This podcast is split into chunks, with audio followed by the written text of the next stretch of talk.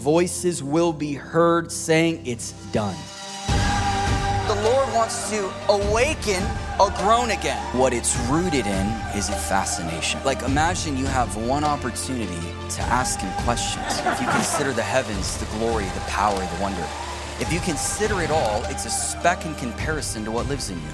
Because the one that spawned it looked at you and said, I want you to be my everlasting habitation.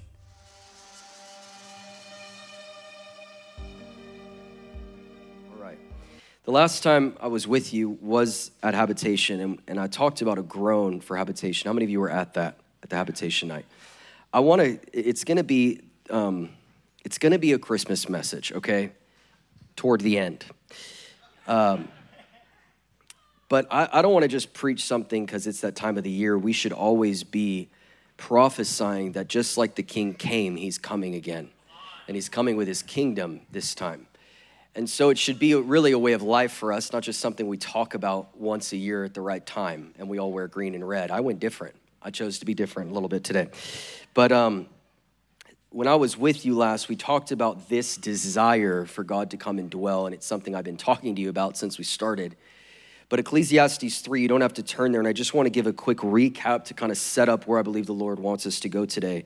But Ecclesiastes 3 10 through 11 says, I've seen the travail which God hath given the sons of men. Just write it down, Ecclesiastes 3:10, study it on your own time. Which God has given the sons of men to be exercised in it. So it's important to see God gave a travail to man, and this travail was intentional from God because it was about exercising something out of man. And it goes on and it says, He has made everything beautiful in its time. Also, He set eternity in their hearts. And so, you, as you dissect, and we don't have time to deeply get into it, but as you dissect it, you begin to see what is being exercised out of man only by way of travail is eternity. How many of you came from God, chosen in Him before the foundation of the world? Right? You, you, in your spirit, the deepest part of who you are is the truth. Your soul, your flesh, it's not the truth. The spirit of man that has become one with the spirit of God touched its origin when you said yes to Jesus and you're working your way toward what you've always been. Okay? And so eternity is within us, Christ in you, the hope of glory. I ask my kids all the time, where's Jesus live? In my heart. And so I'll say, does he also live in heaven? Yes. Well, what does that make your heart? And they say, heaven, right? January, or January, wow, now I'm saying dates. John, John 17, 3. John, January. That goes around, comes around. I made fun of him, and yeah, you reap what you sow. I honestly live for the moments that I can make fun of Costi, I can make fun of Michelle. It just makes me very happy. But anyway, so um, John 17, 3, this is life eternal, that we may know God right? So we've learned it. Eternal life is we're not flying away somewhere, we're not going to a planet near Pluto called heaven, but Jesus came in the form of a manger in humble beginnings. They wanted a political military leader, they didn't realize they were getting heaven. And God brought heaven to earth in a body, the incarnation of God Himself. A man walked around on the earth with a chromosome called God in his body, right? And he restored what was lost. And so now we don't have to wait to die to go to heaven, but heaven has been actually filled inside of man, and we will live the rest of our lives stuck. We will live the rest of our lives with this burden, with this travail of heaven's in me, but I'm stuck on the earth. We'll live with this this cry within our hearts of we're longing for our heavenly habitation because the seed called the Holy Spirit is already within us. Right? The guarantee that the full payment is coming and it's going to overtake our bodies, it's going to overtake the earth, and the physical earth and heaven will be one. All right? And so you see this travail that God has given men. I don't see a lot of travail in the West right? But there's a travail, and that word travail means the pressure and pain of giving birth. It's the pressure and the pain of giving birth. And then it says, He put eternity in our hearts, and this eternity within us is giving us a groan. And so my problem is, is, and I don't know how many have ever felt this, oftentimes what religion pottered you to think is God is distant from you. Anyone ever have moments where you're frustrated because you feel distant from God? Raise your hand. Right? Especially in the secret place. You know, it's like your whole day is ruined because you like tried to get somewhere but you couldn't. I would tell you be encouraged. That's the groan I'm talking about. That's there's already something in you. You're not trying to get to something. There's already something in you and it's agitating you. It's, it's messing with, with your insides and you're longing for something, and it's the longing that God is after. So my spirit has heaven in it, but I live in this constant contradiction of I'm in a fallen world, and creation, it says, is groaning for the sons of God. Right? So we enter into that groan, but we're also the answer to the groan. I was struck. I, you know, it's funny. I asked the Lord the other day. It's amazing. I, I would encourage you to be childlike with your relationship with Him. I asked the Lord the other day. I said, Lord, I want you to wake. I want you to start waking me up at like three. And like, I want to hear you say, like, come away. I want it to be romantic. I want it to be beautiful. And I'm to get up. And I'm to get up in the middle of the night and I'm to be with you when there's, because my house is like, if you wake up at seven or later, you're done. There's, there's no going back. You will not be alone for the rest of the day. Um, because once Benji's up, over. The whole day is about Benji moving forward. So I'm like, I got to get up really early, you know? And so, first night I asked, I kind of just like, in a way, casually asked him like a child. And I wake up and I look at my phone, it's 321, and I hear a voice say, You asked me. But I was so sick, I started to reason my way out of that voice. Like I'm just hearing things. And this happened four days in a row. Four days in a row. So finally, I don't know what's wrong with me. It was like I asked for it, but then my flesh fought it. What I wanted to do, I couldn't do. You know, I immediately went to Romans 7, and that's just not who we are. And, uh, and the Lord gave me exactly what I wanted, and I finally listened. And I went into my room. In the first place He led me, and He just this is all He talked to me about at 3:21 in the morning. Enter by the narrow gate, Matthew 7.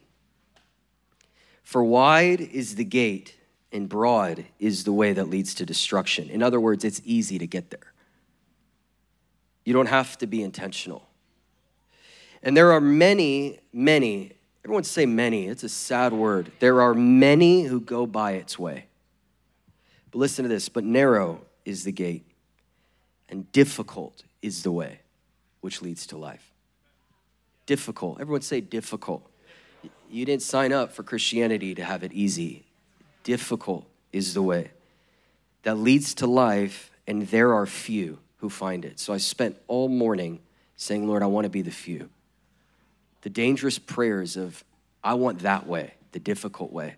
And that word, listen, narrow. Narrow is the gate. That word again is pressure. Pressure is the way. It's like pushing through a crowd, it's you're going the other direction. Right? It's pushing through a crowd. It's pressure like giving birth. It's just like travail. In other words, travail is the way.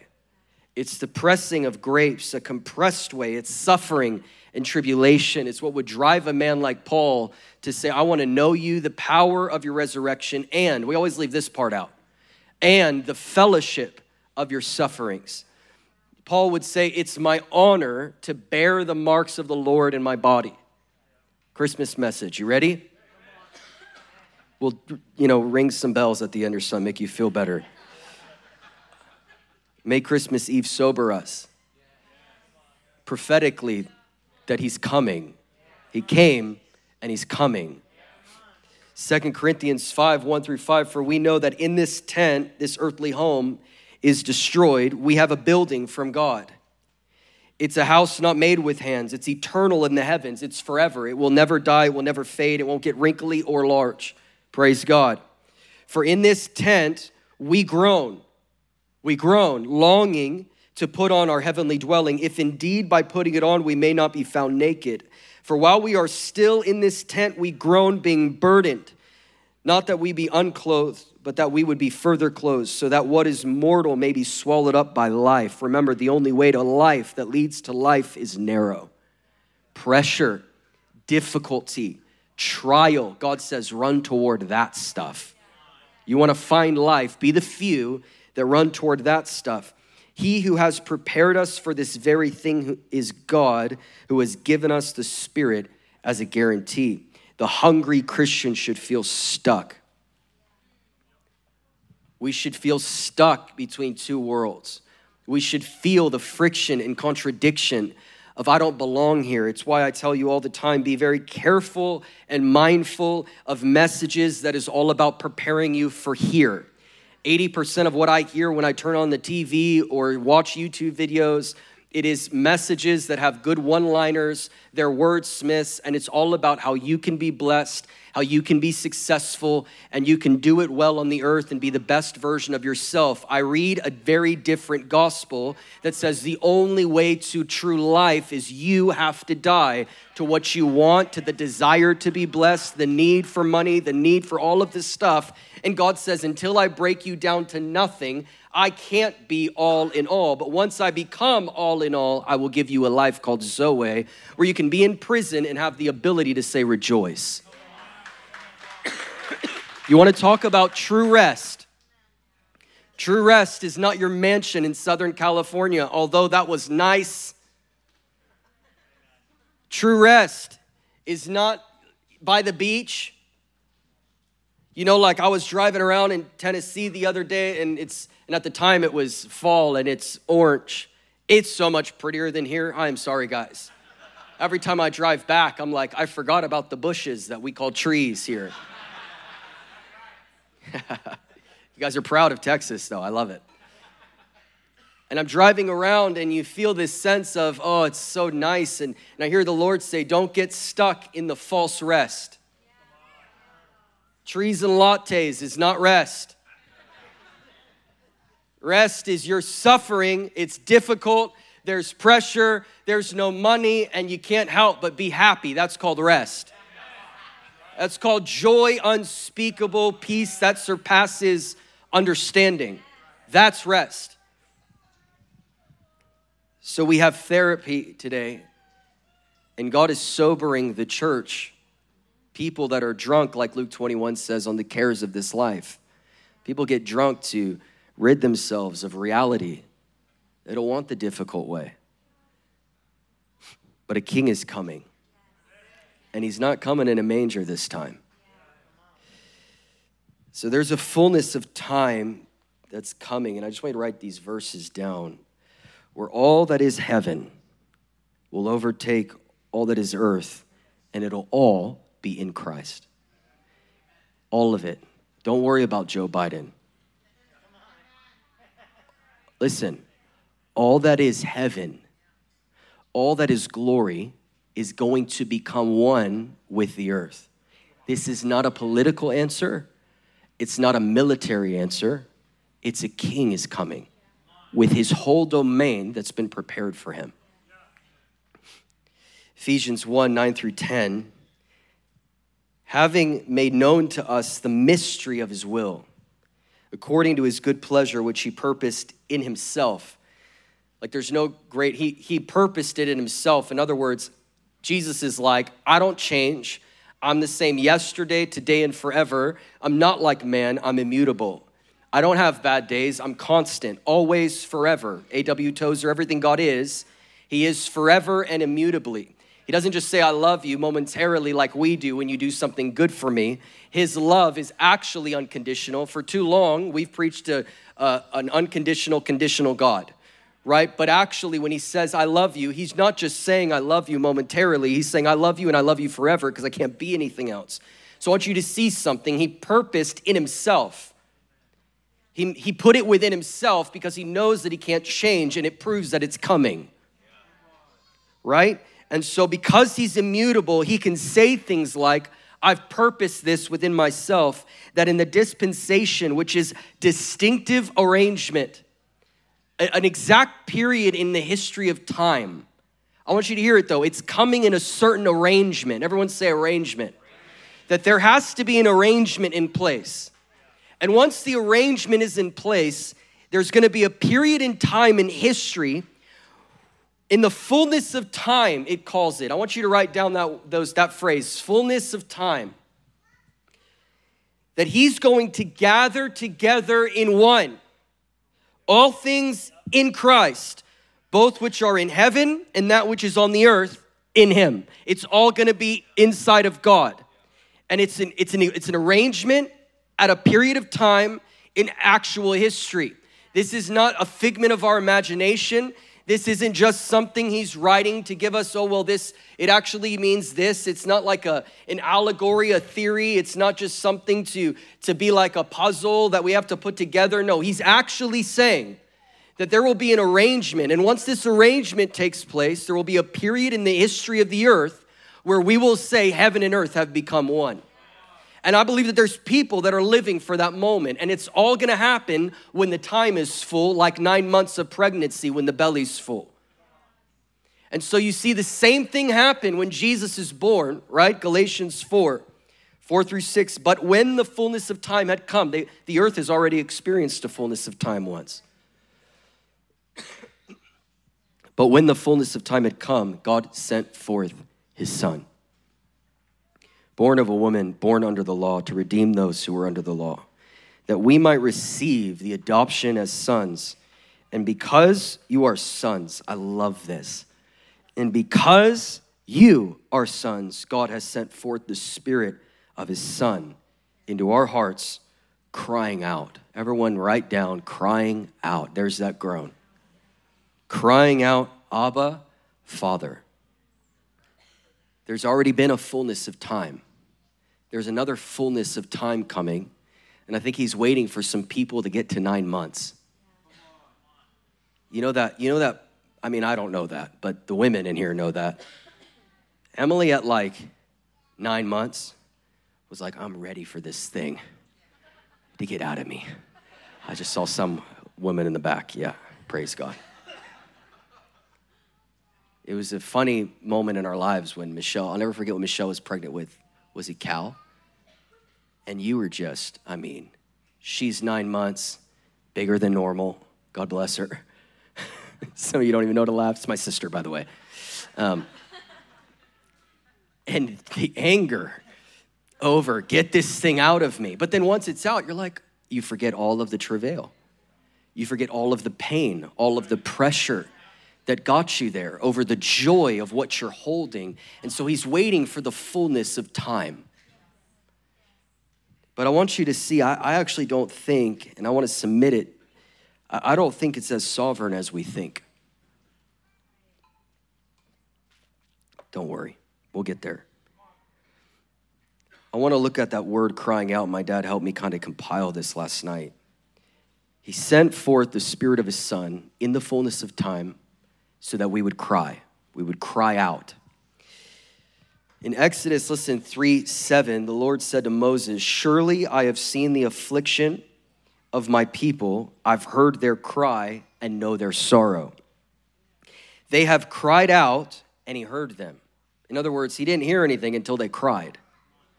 He, they cried out, and he heard them. And then in verse 8 of Exodus 3, he said, I, I am come down. I love that. He calls his name. Remember, he says, I am that I am. In other words, God's saying, I am myself, I came down to deliver them. And God waited 430 years to hear their cry, which we see in Exodus 12 40. For 430 years they had not cried, but finally their afflictions reached the point that they began to cry out to God. And when they cried out, not till they cried out, God responded. Right? Anyone ever, ever, ever studied from Malachi to the book of Matthew?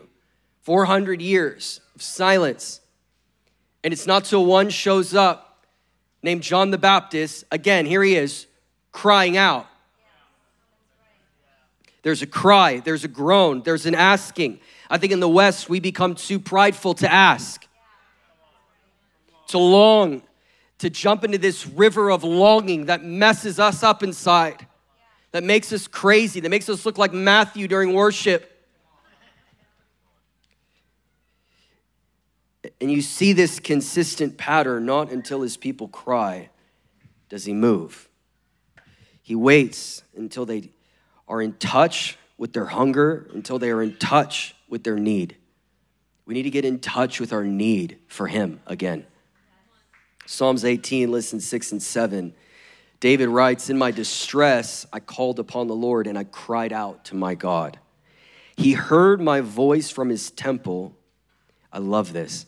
And my cry came before him. David's stressed out. David's going through it. You ever study David's life?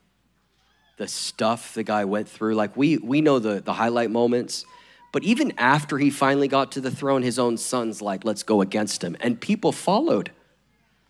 He dealt with his whole life, pressure, difficulty, and it produced this potency on his life. So he's stressed out and he's calling out, crying out to the Lord. And here's God's response to his son when he begins to cry The earth shook and trembled. One man's cry. The earth shook and trembled. The foundations of the hills also quaked and were shaken because he was angry. God's angry because David is stressed. I want you to see, like, God's just waiting. Come to me. Come to me. Tell me what's going on. You know, like the first step to prayer, life with God, go to Him honest. Go to Him real, not your religious, you know, things you just say every single day when you pray. Tell Him how you actually feel. Tell Him when you're not hungry. Tell Him when you're going through it. He's a father right? And so the earths begin to quake. I love this, verses 17 through 15 through 17. Then the channels of the sea were seen. One translation says, David cries out, the earth shakes, and the waves begin to reel themselves back. The foundations of the world were uncovered at your rebuke, O Lord, at the blast of the breath of your nostrils. He sent from above, and he took me. He drew me out of many waters and he delivered me from my strong enemy. I'm telling you, 2024 is judgment of enemies of God. Then in verse 18, I love this. He delivered me because he delighted in me. Because I was his delight, I had, I, I had this strength just to cry out. And because I was his delight, waves responded. And the earth shook. Now imagine a company of people in the earth that begin to cry out, and it's not just one son, but many sons. Is anybody crying out anymore? At the end of the Old Testament, it ends with the prophecy of the messenger of God who will come and he will prepare the way of the Lord in Malachi 3:1. The New Testament opens with the fulfillment of the prophecy through a man named John. And John the Baptist shows up and shows us how we prepare a way for the Lord. How do you prepare a way for the Lord? He cries out in the wilderness. And I want to propose to you that he waits until forerunners begin to cry out. You just follow it, Old and New Testament. He waits until forerunners begin to cry out before he comes. This is why I'm saying I don't actually think it's that sovereign. I think we forgot our piece in the puzzle. I think we forgot our part in the story. The creation is groaning for what? The sons of God. To do what? To groan, to cry out, to take your place. So these forerunners, they go ahead, and I have been experiencing the reality, we have been experiencing the reality of this in Nashville. Of you go, you forget, oh my gosh, we're starting over. Every time, guys, I'm here, every time. I'm listening to worship, the sound. I'm thinking, don't take for granted what you have in here. The pressure, the trial, the opinions of people. It's crazy. And God goes, Remember your commitment to me. Remember, did you mean it? But He sends people to prepare the hearts of the people, preparing the way of the Lord because, listen, how He's received by the people when He comes is everything. And you see it, Matthew 23, he says it like this You won't see me again. Listen, you won't see me again until, everyone say until, you say, Blessed is he who comes in the name of the Lord. And here's the context we're not just talking about Jesus here in Matthew 23. Because the context in Matthew 23 is Jesus is in Bethany, right? This has been our storyline. Jesus is in Bethany, but he's still weeping over Jerusalem. He's looking at his church and he says, I sent you prophets, but you killed them. I sent you messengers ahead of me, but you didn't receive them. So here's what I'm gonna do. Not until, everyone say until again, you say, Blessed is he who comes in the name of the Lord, will I come. In other words, not until you receive those I send ahead of me, not until you receive the forerunners, not till you honor not just me, but my sons, not just me, but my bride, will I not come. This is why there's a bride being prepared, and not until the bride is prepared. Say until again. It's a spirit and a bride. It's not just the spirit, it's actually, you know, the original says it's the spirit in the bride crying out, Come. And not until there's an and bride, not until you receive the forerunners will Jesus come. So every time he wants to show up, he finds a Moses. Every time he wants to show up, he finds a Joseph. He finds a David. He finds a John the Baptist. And he sends them ahead of him to prepare a way. I don't want to go through the desert. Give me a highway. Make it easy on me. I want to just read. You can turn, let's all turn to Luke 9. And as you're turning there, again, go to Luke 9. But you guys remember in Mark chapter 6, Jesus goes to his own town and he starts healing people, but he can't actually heal that many people. And at first, they're astonished at what he's saying, because this is always how it works. Do a habitation, they're amazed. Then you start actually talking to them every week, and the astonishment fades, right? At first, they're astonished, but, but slowly but surely they start saying, But isn't this the carpenter? Is, we know him, we know his parents, we know his brothers and sisters, they're among us. Isn't this the carpenter? And it says he couldn't in Mark 6. We're talking about Jesus, chromosome God, waters support his feet, a star hangs above him at his birth. He calms storms, interrupts funerals, and he can't. He can't work many miracles in Mark 6 because they were familiar with him. Because the environment wasn't prepared for him, he couldn't work many miracles, so he left. So you get to Luke 9. Listen, verse 51. You guys there? Now it came to pass when the time had come for, for him to be received up, that he steadfastly set his face to go to Jerusalem. And he sent messengers before his face. And as they went, they entered the village of the Samaritans to prepare for him. This is our mandate prepare a place for God, to prepare for him. This is in the New Testament. But they did not receive him because his face was set for the journey to Jerusalem. I want you to listen to this. They weren't interested in where he wanted to go, they had their own plans. They weren't interested in what God was intending to do with Jerusalem. They wanted them for him for themselves. And because they weren't interested in what he wanted to do, and it was just about their vision and their plan, they don't receive him. And it says in 54, verse 54, when his disciples, James and John, saw this, they said, Lord, do you want us to command fire to come down from heaven and consume them, just as Elijah did? These sweet men. And he turned and he rebukes them and he says, You do not know what manner spirit you are of, for the Son of Man did not come to destroy men's lives, but to save them. But this next verse is sad. And they went to another village. I don't want the Lord to go to another city. I don't want him to come here. I don't want him to show up in Franklin or in Chicago and say, I'm not going to destroy them because I didn't come to destroy men's lives. I came to save them, but I can't receive me for them. So if they don't receive me, I'll just go to the next place. And I'm crying out, God, don't go to the next city. Stay with us. So then, verses 57 through 62, he, all he talks about is the cost of discipleship. Uh, he wants someone to follow him. He says, I got to go bury my father. This is the way of the Lord's leadership. Let the dead bury their own dead. Merry Christmas. That's the Christmas message. Just got to throw in a couple Merry Christmases. Ho, ho, ho. So, said, I just want to tell my dad goodbye. Follow me. Count the cost. If you think Jesus is easy to follow, you're deceived.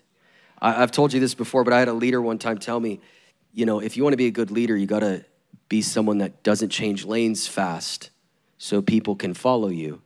And I thought to myself, you ever seen the Lord's leadership? Raise the dead. See you later. Cast out devils. How? You'll be fine. I'll pray for you. Hey, um, Peter, the enemy came to me. Like, what? The devil asked that he might sift you. I said, That's fine. I'll pray for you.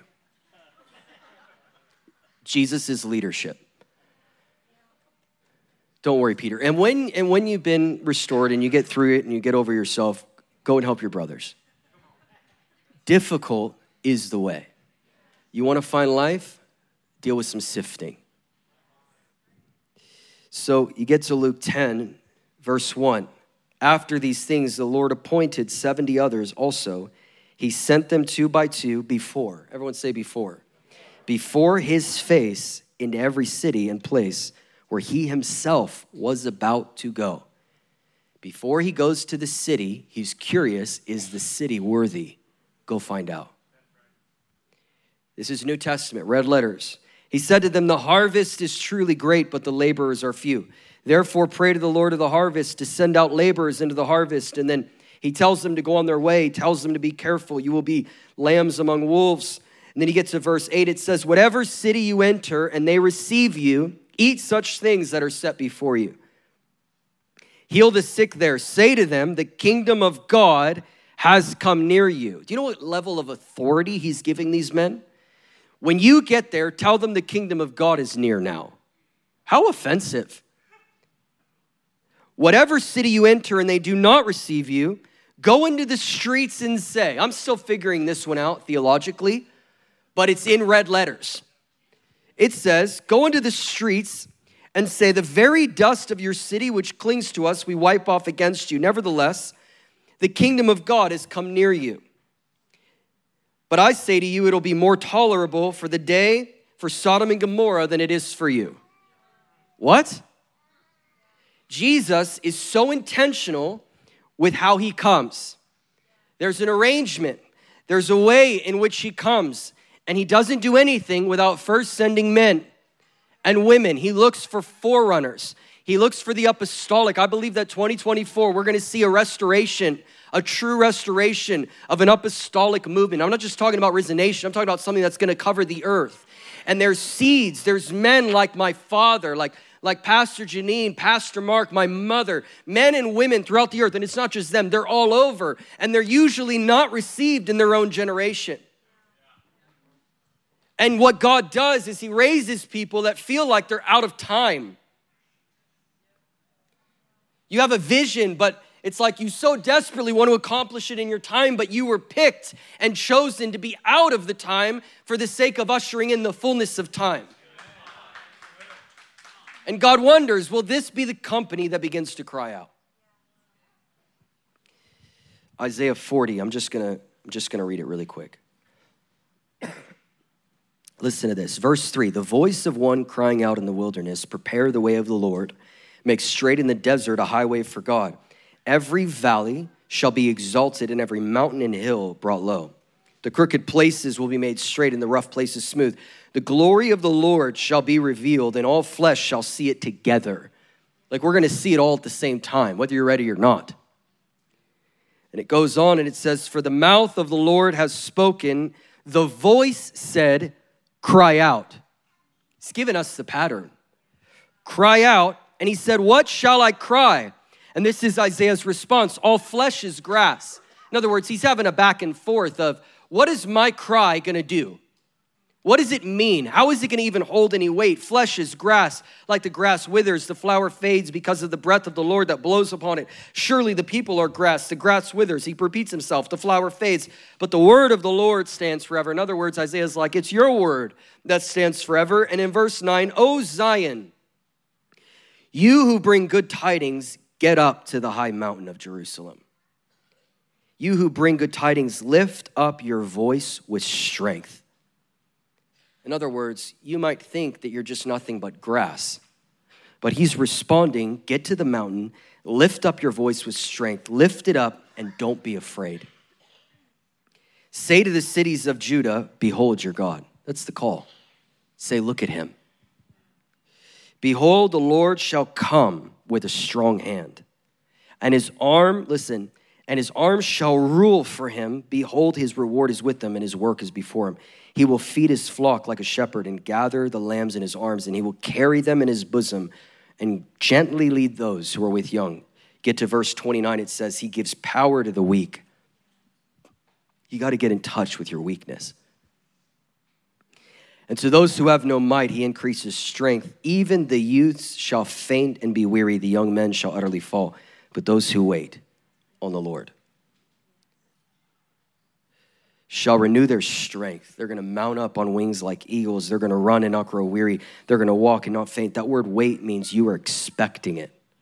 It means to be, listen, binded together. You're binding yourself together with Him. You're so caught up in the storyline of heaven, you forgot about yourself.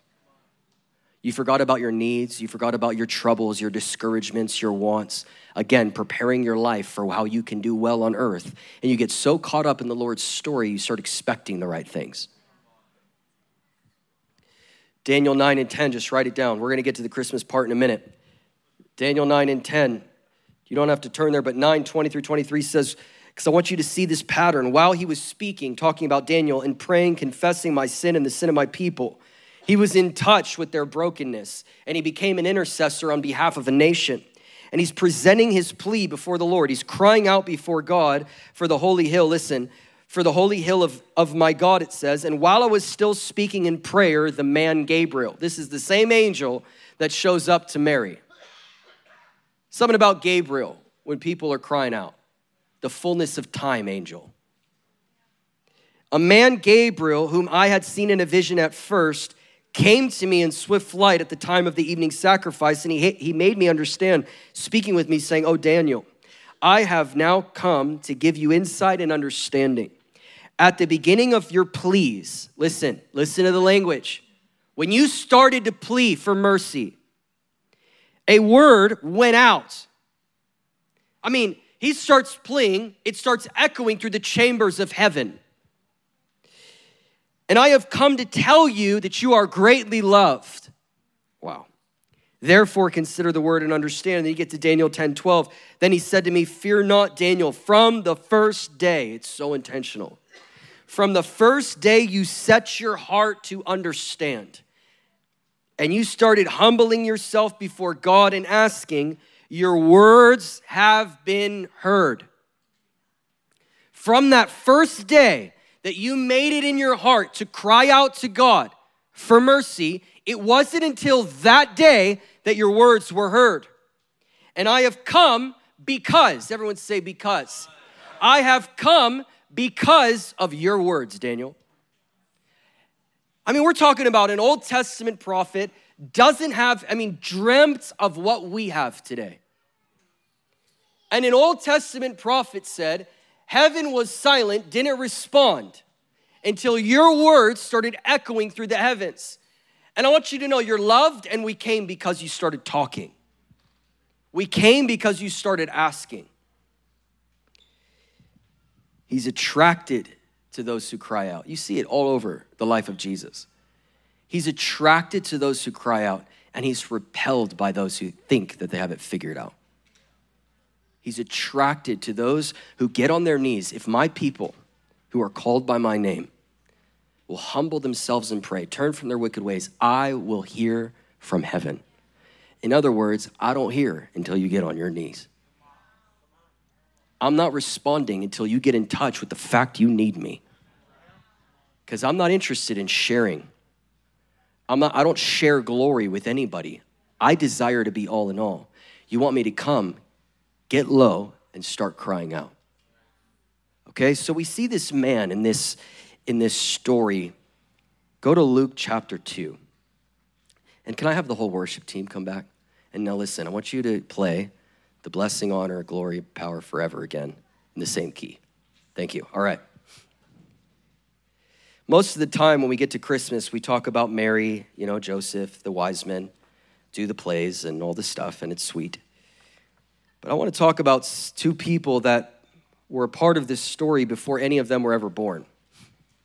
Before John the Baptist was even a thought in Elizabeth's mind, before we hear about Mary, before we hear about Joseph, there's these two people and a company of people that we that we see in Luke chapter 2 and I'm almost done that we see in Luke chapter 2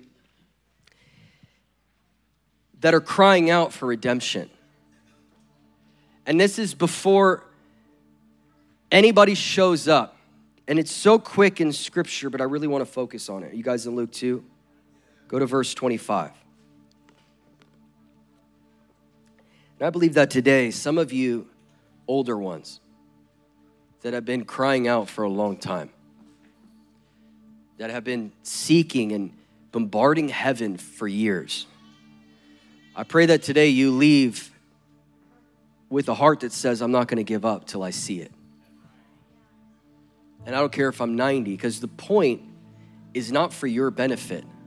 Like, I want you to see something. There's people that are going to live their lives for this moment. So you get to verse 25, and behold, there was a man in Jerusalem whose name was Simeon. It's cool because my brother mentioned him. I didn't know I was going to preach on him.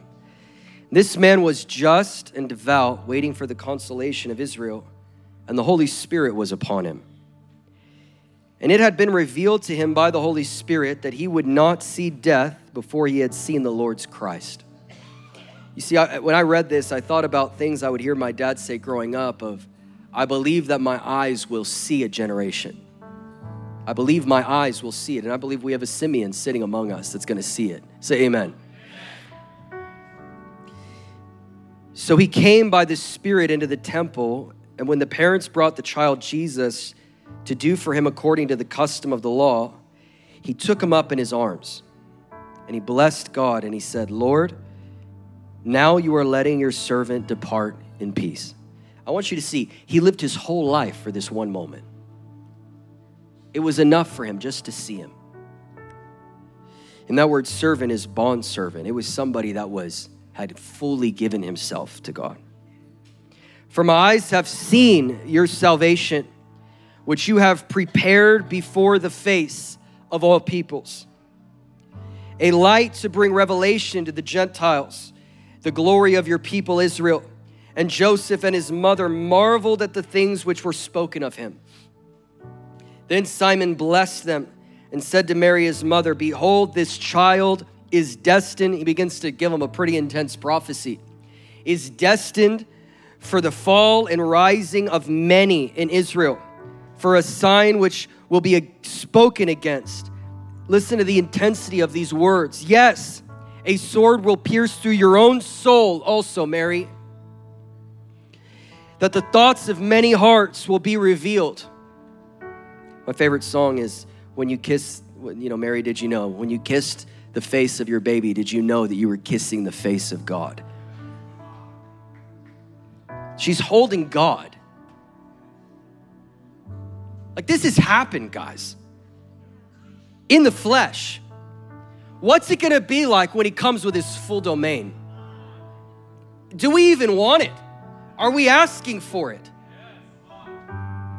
Now there was one, verse 36, Anna, a prophetess, the daughter of Phanuel, the tribe of Asher. She was of great age. She had lived with her husband. This makes me think of my teta. She had lived with her husband seven years from her virginity, and the women, the woman was a widow for 80 of 84 years. I mean, this is an old lady. She's been a widow for 84 years and she's still burning. Listen what it said about her. She didn't depart from the temple. She's 84 years old. And she doesn't leave the house of God. And she served God with fastings, prayers, night and day. This is a devoted old lady. And continuing in that instant, she gave thanks to the Lord and spoke of him to all those who looked for the redemption of Israel. I, I want you to, to see something. This wasn't just Simeon and Anna, there was a whole company at this time. You got to understand the, the, what's the setting? In 63 BC, Rome invades Jerusalem. And Jerusalem loses its, its status as a nation. Jerusalem becomes scattered. Israel no longer Israel, controlled, ruled, taxed, treated unfairly. Do you know that it's not till after World War II that they become a nation again? Look, we're talking about this is a moment in history where it's like the Lord waited until it was just right. The darkest moment, and in the darkest moment, it says, Behold, they saw a great light. Don't, don't, be, don't be disturbed by the things you see on the news. And, and I have news for you. Like, I, I think in many ways, in church today, we cry out more for a political answer. Uh, we talk more about the coming of Trump than we do the coming of the Lord. Now, let me be very clear. Trump wins the primaries. I just want to make this abundantly clear before the world. I'm voting for Trump over Biden. All right. I love, I, you know, I know people hate him and stuff, but he's he's a tool in God's hand. Okay. Let him be that tool. Forget about his tweets, his personality. Just vote for righteousness. All right. So I got to make my disclaimer. But you see, don't get it twisted. There's a ballot in the kingdom of God, and it only has one name on it. And there's no other names that are worthy to be on that ballot because he's the name above every name. He's seated on a throne and he's not coming back in a manger. He's not coming back as a baby. He's not coming back as the humble king riding on the donkey. He's coming on a white horse with a name branded on his leg called King of Kings and Lord of Lords in Revelation 19 it doesn't just say one crown is on his head, but many crowns are on his head. And that his eyes are on fire and a sword is piercing through his mouth to bring a dividing line. He's coming as a judge to make war, is what Revelation 19 says. And I think in this hour, now I'm not against Santa, you do you, but we prepare our houses and our kids more for a Disney character than we do the coming of the Lord. And I think, have you forgotten what the Christmas season is actually about? what it's actually prophesying. It's judgment time in the fullness of time that's coming. He's gonna come, it says in Matthew 25, and he's gonna separate the sheep from the goats.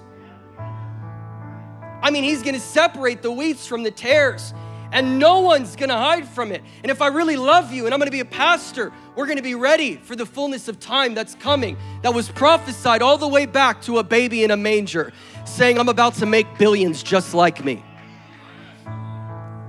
Trump is not the answer, politics is not the answer.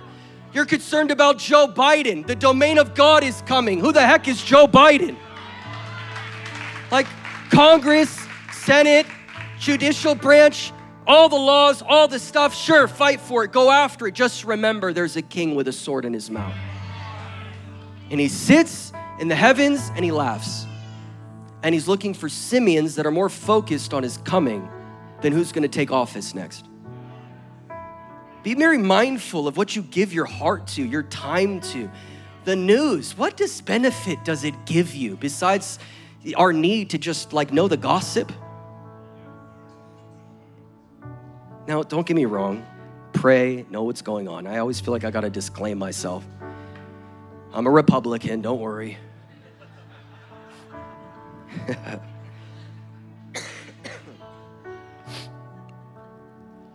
I don't understand how you can vote for babies being murdered and call yourself a Christian. I, I agree with that.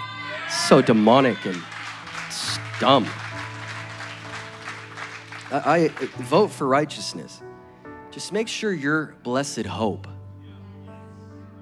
is not in Trump 2024, but, but in Christ forever.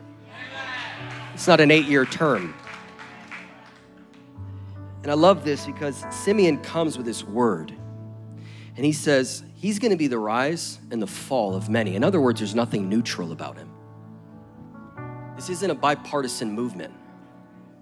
This isn't a movement where he's going to bring all faiths together. See, that's the problem with our nation. Is we think it's loving and accepting to accept all faiths. No, our nation was built on this is not a nation of all faiths.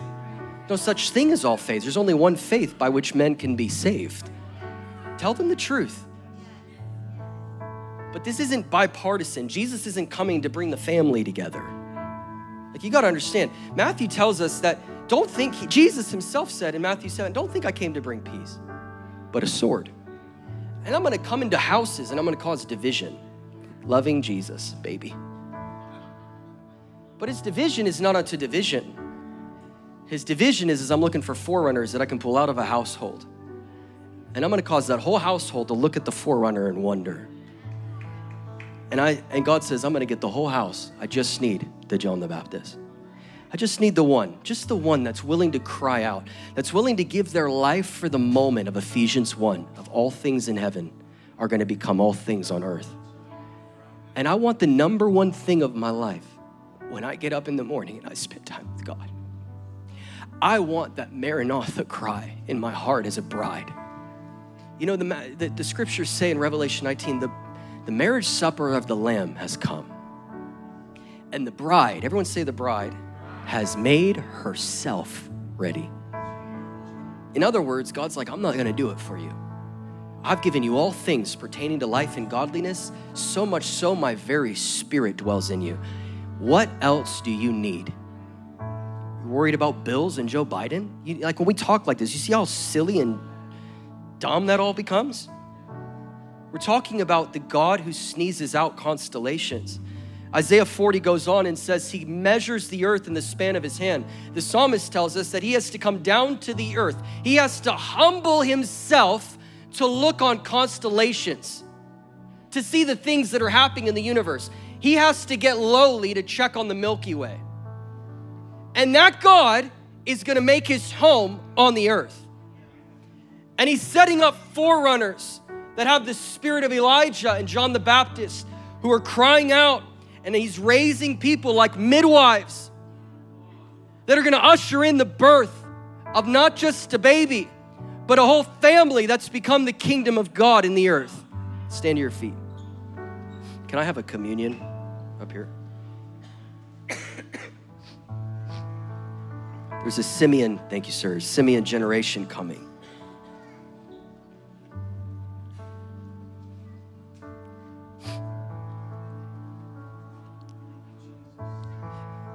If you follow along, the stage is set. There's never been a time in our history that's politically darker. There's never been a time in history where schools have such demonic doctrine in them, ever in history. It's becoming more normal to, to for children to decide their sex. It's my Christmas message. Let's sober ourselves this year. Let's finish 2023 right so when we go into 2024, we're asking for the right thing. Forget your New Year's resolution. Start walking, jogging, just do it. You don't need to write it down on a piece of paper. Eat better for crying out loud. But what, but what that's so, it's so about ourselves. May our 2024 resolution be the 5,000 year plan of He's about to reign His kingdom on the earth. And that's what I'm gonna write down and I'm gonna nail it on the wall and I'm gonna make it the point of my life that every day I say, Come, Lord Jesus, come, with tears streaming down my face. That my kids see my life, the whole thing like Simeon, being prepared for this one moment. He's coming, just like he did in a manger. He's coming. And may we not be like those who were looking for the military leader, the political guy. No, he was the most polarizing figure to ever touch the earth. He came not neutral, he came declaring there's only one way.